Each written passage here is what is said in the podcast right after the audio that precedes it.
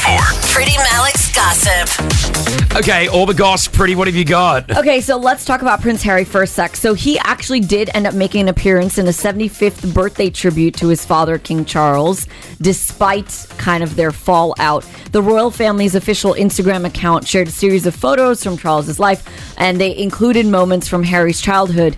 Now, the thing here is Harry will not be attending any of Charles's birthday festivities Okay. or parties, but I don't know how we know this. He's expected to make a phone call to his dad to wish him a happy birthday. If you don't know, hello, father.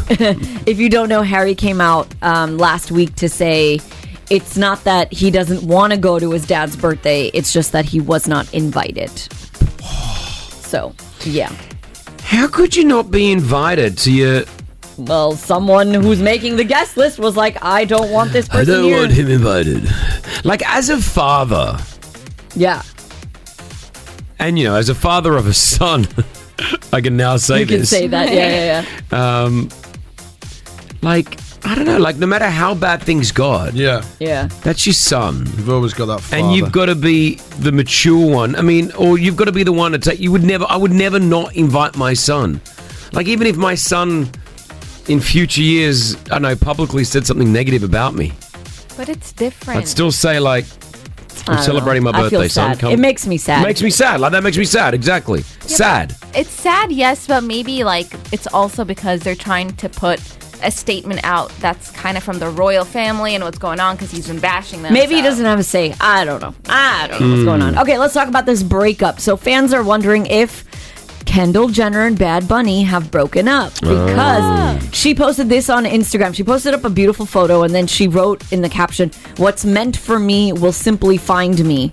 I don't think that means she's broken up, but people flocked to the comments and were like, "Girl, have you broken up? Is this a breakup post? What's going on?" Yeah. So I don't know. They were last mean- seen like a few weeks ago together. But Bad Bunny is it's he's getting prepared for uh, April. Oh, so he may gosh. have to break up with her because he's got Easter coming up. Bad Bunny. So you got a need big to prepare job from now. Yeah, big job there. Yeah. Okay, and finally, that was help. so. I'm here bad. all. I'm, I'm here all day, guys. All day. Send help. So bad. Okay, there were a few reports floating around that Taylor Swift's very famous friends, uh, like Gigi Hadid, were worried about her relationship moving too fast with Travis Kelsey, and it was going around like Us Weekly reported it, Perez Hilton reported it, everyone was reporting it, and now Gigi has finally responded. She said, "I'm a couple days late to this tag, but didn't the press try this last week with Selena?"